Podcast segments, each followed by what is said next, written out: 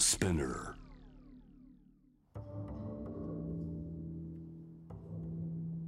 藤原信也。新東京漂流。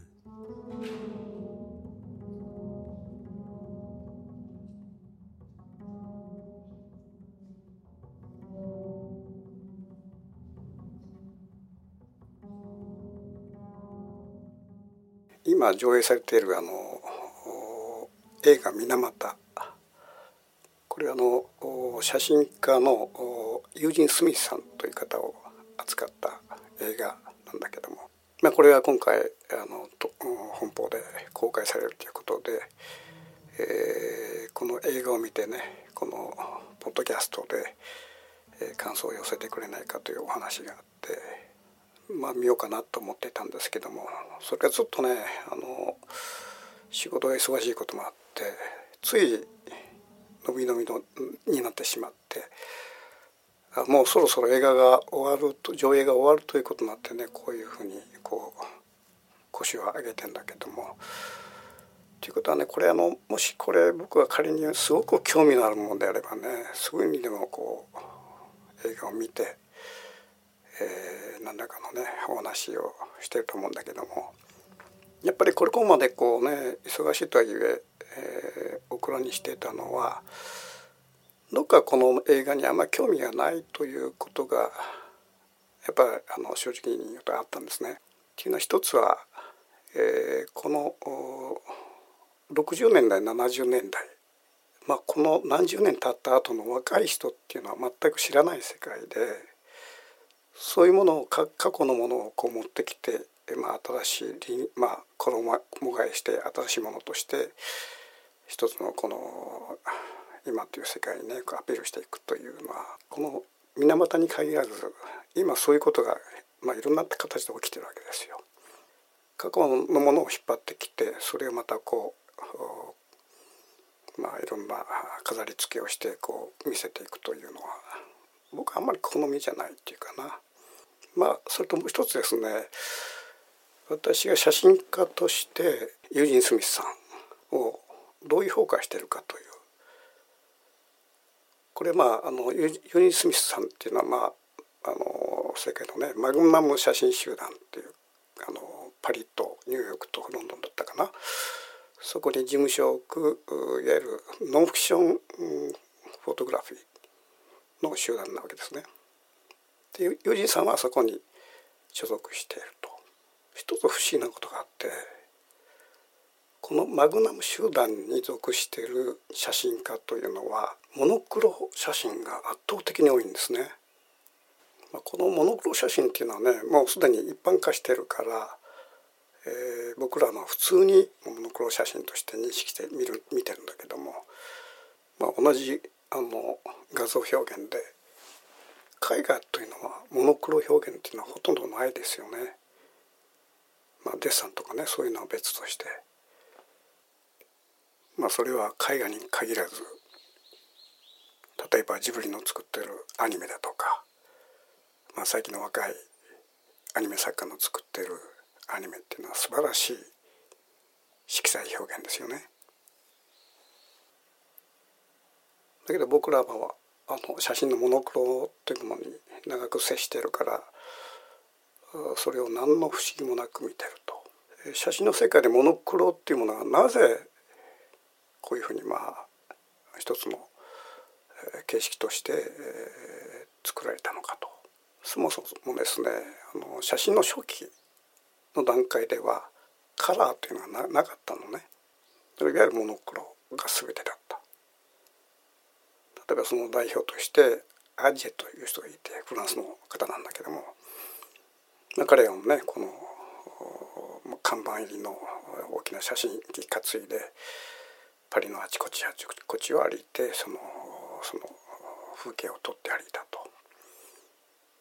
でこれがまあいわゆる売り写真ではあるんだけどもなかなかね素晴らしい写真が多くてですねまあそういう意味でそのアジェの時代いわゆる写真の初期の時代ねこれはもうほとんどモノクロの世界だったわけですね。それがまあ第二次世界大戦以降カラーというものが出てきていわゆるカラー表現というものが可能になったと。ただもうその前段で、えー、モノクロっていうのがある種の古典的なねあの価値観を帯びてしまった。だからそのモノクロを表現することによって何何か古典的なね風合いを感じてしまうというそういうこう視神経っていうかなそういうものに僕らはなってるわけですね。まあ、仮にその、えー、写真の初期の段階から写真表現をカラーであったとしたら果たして今のようなモノクロ世界の表現が成立したかどうかこれはなかなか疑問だよね。それともう一つ言えるのは僕らが2つの目で見る現実というのは当然まあカラーですよね。世界をモノクロで見てるような目を持った人まずありえないわけで。ということはその現実そのものがカラーでありながらそれを白黒にフィルタライズするという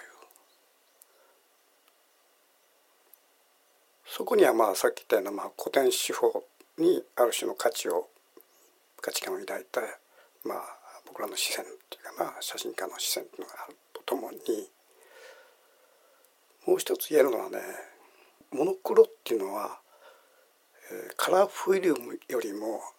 圧倒的に情報量が少ないんですよ。だからその情報量の少ない、えー、メディアモノクロというメディアを通してね本来そのノンフィクション世界をノンフィクションで切り取るマグナム集団っていうものがなぜその情報量の少ないモノクロを選んでいるのかっていうのはこれはね私が写真家としては一つ不思議なふうに思ってるわけですね。例えばね僕がそうね若い時に、えー、インパ戦争っていうのがあってこれ今のバングラデシュの方に僕は乗り込んでいって、まあ、難民写真だとか戦争の場面を撮ったんだけども当然僕はカラーカラーで撮ったわけね。それであるシーンですごく気持ちを捉えるシーンがあってそれはですねあの難民の人たちが、まあ、あのどんどんどんどんまあ徒党を組んでゾロゾロゾロゾロ逃げていってる。であるキャンプに行くともう疲れ果ててしまってねみんなこう寝そべったりなんかしてるんだけども一人の女性が非常にねこう、えー、お顔のね綺麗な女性がサリーのねあのこの姿も多少こう乱れた形で牛舎のね牛舎の横にあるその大きな布団の上にねこう体まああの筆をこう乗せて半身横たわってたんですね。でその顔がねもうほんと危機迫るものがあってまああの当時ねルあのレイプなんか随分起こっていたからひょっとしたらこの女性は何らかのそういう目に遭ってるのかなというまあ本当憔悴しきったお顔してたからね。でこれはまあ僕はその女性はつの姿としてまた美しさもあったんだよね何か知らんけどそれで同じ目線に降りていってその写真を撮ったんですね。でそれをそのまあ僕は当時そのインドにずっといたりしてたからフィルムをあの通信社から送ったり、例えば朝日新聞のね通信社からまあ送ったりとかして、えー、それまああの当時の「朝日グラフ」というグラフ雑誌に大きく見開きでその女性の姿が載ったんだけども。でこの女性のね姿がすごくこう僕の気持ちを色がさせたっていうのは顔色だったのね。すごい青ざめた顔してたんですよ。その青ざめたこの血の気の引いたようなね顔を見て何かあったんだろうなと。そこにその顔色一つでね今この女性の置かれてる状況だとかこの背後で何が起こってるのかとそういうのがなんかす見えてくるのね。もし仮にね僕がそれをモノクロで撮ったとしたらその血の気の引いた顔の色っていうのは映らないわけよ。だから本来ねあの現実をありのままに伝えるためにはまあそのことが示すようにカラーでなければ伝わらないと僕は思ってるわけ。じゃあそれをなぜマグマの集団の写真家たちいわゆるノンノンフィクション世界のね現実を取り切る人たちこれはまあ有名なキャパもそうですよね。なぜモノクロにこだわってるのか。やっぱそこには一つのまあさっき言った理由があるだろうしもう一つはね、まあ、写真家世界の中に色濃くある絵画コンプレックスっていうかなそういうものも僕はあると思ってるわけです。っていうのはねモノクロにしてしまうとね妙にその絵面が絵画的になってしまうわけよね。この絵画思考と現実をありのままに伝えるべきに、えー、あのノンフィクション写真というものはこれ明らかにね相反してるわけよ。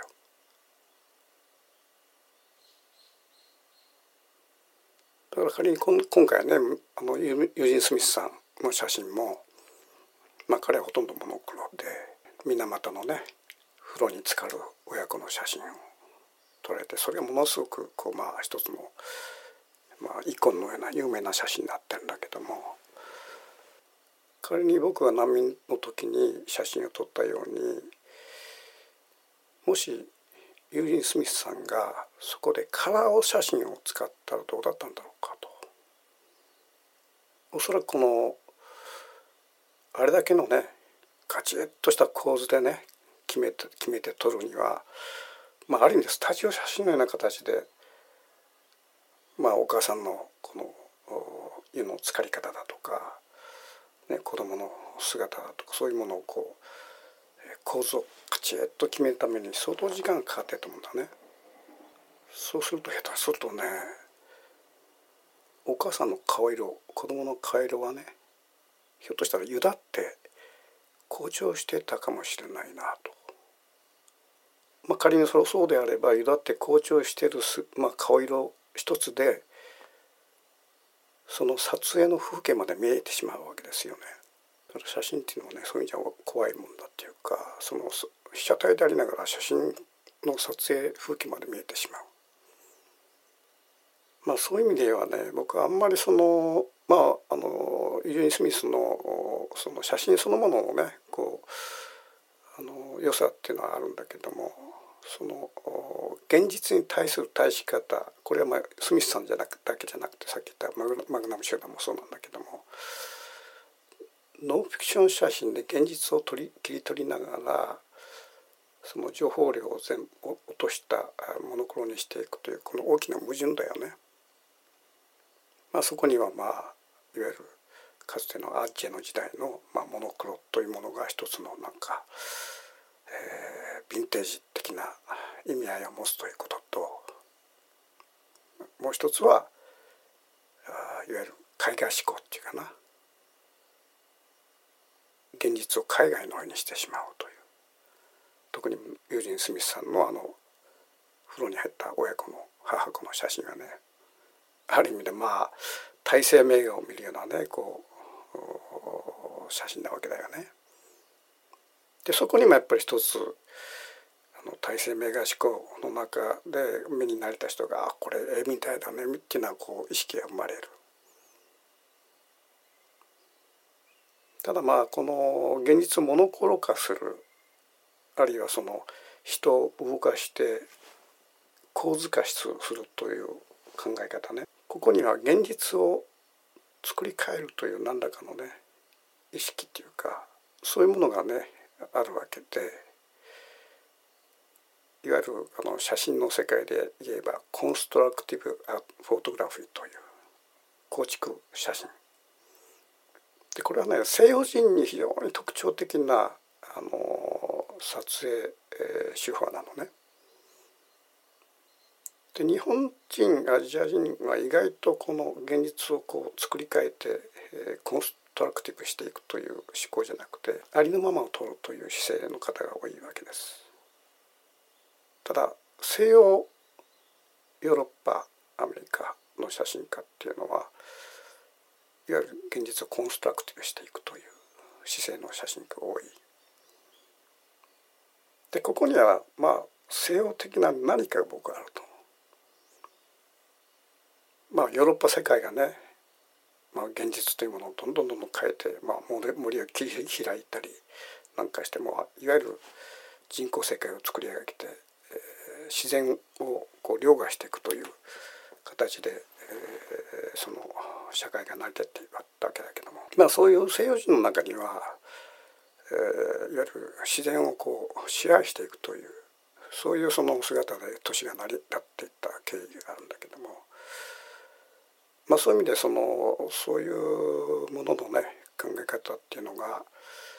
写真の中にもね、まあ、出てんだろうなと。まあ、そういう意味で言えばサルガドという写真家がいますよね。彼もまあマグナム集団の一員だと思うんだけども、まあ、彼もまあ難民写真っていうのは随分撮っててですね、えー、非常に評価が高い。まあ、確かにこのサルデラさんあの非常に写真お上手だと。ただ違和感がどっかにある。それはねさっき言ったそのユージン・スミスさんに感じる違和感。と同じなのね。現実をありのままのカラーじゃなくて、えー、モノクロで生かしてそういうことによって絵画的な風合いを出したりする。だけどもその映ってる現実は情報量が圧倒的に少ないというそういう写真。しかもサルガドさんの場合はあの構図をもうカチッと決める人なのね。いわゆるあの大体まあ第三世界の人々の中に入っていって砂漠の中にこの何人かの人をこう配置してですねそれもう構図にバシッと当てはめておそらくちょっとビードビちょっとこっちに寄ってこっちに寄ってとかそういう形でいわゆる構図化してるわけね。あの世界現実その人々をね。人々をその自分の構図の中に当てはめて撮るという、まあ、そういう意味ではまあこれもコンストラクティブフォトグラフィーという一つの部類に入るわけだけども。ということはねあの現実を支配化してるわけだよね写真家の、まあ、目だとか手によってね。それでその支配しているものが往々にしてまあマグマグ写真集団の方々っていうのは大体まあヨーロッパアメリカアメリカヨーロッパ中心としてアメリカの白人の方が多いんだけどもまあ、こういう人たちが第三世界に入っていって、えー、人間が動かして構図化していってそれを取るというある意味でまあ支配と非支配の関係っていうかな、まあ、そういうものが見える写真。僕はまあそういう同じようなねあの戦争だとか難民の世界に入っていってる自分の、まあ、感覚からすると、まあ、仮に難民でずっと逃げてきた人がいたと。とじゃあちょっとこちらに来てくださいこちらに来てくださいって言って立たせたり座らせたりして構図化して写真を撮るというまあそういうことになるわけでね。ただ僕はその現実一切いじっちゃいけないとありのままに撮る顔色まで全部映らなきゃいけないっていう。そういう思考だから。そういう意味でまあユージン・スミスさんだとかね。あのサルガトさんの、えー、撮影写真手法っていうものには僕は疑問を感じてます。まあ、仮にもう一つ言えばですね。アジアの写真家が西洋に乗り込んでいってまあ西洋の風景にもいろんなね、まあ、ことがありますよね人間社会っていうのも。そこでまあ白人を動かして構図化してそれに向かってシャットを押すというそういう関係性っていうのはほとんどないんですよ。大体が白人がそういう有色人種世界に入っていってその人たちをこう構図化して撮るというこういう形なんだよね。それでまあ有名になって大写真展を開いてまあそのオープニングにはもうか、まあ、いろんな大使館の大使だとかねお歴々の方がいらっしゃってまああの立食パーティーでまあ賑わうっていうようなね風景が展開されているわけね。まあ、いつぞやあの女性の日本の写真家で、えー、カンボジアだったかな。そこの難民の写真を撮って、えー、大きな写真展やった時にそこで1万円パーティーを開いてた方がいらっしゃったんだけども。その1万円パーティーのね、えー、ツアーメイキの向こうにね難民のモノクロの写真がずっとあるという風景っていうのは僕あんまり見たくないなそういうのは。まあとは言いながらね私個人も写真家としてそこそこモノクロを撮ってんですね。でこれはまあモノクロ固有のいわゆるさっき言ったようなね表現の姿があるということでまあ圧倒的にまあ僕はモノクロは少ないんだけどもそのモノクロを対応した写真もありますただそのさっき言ったようにですねあの、まあ、難民の姿だとかそういうその現実を生かしてしまってはまずいものっていうのは僕はあんまりモノクロは使いたくないのね。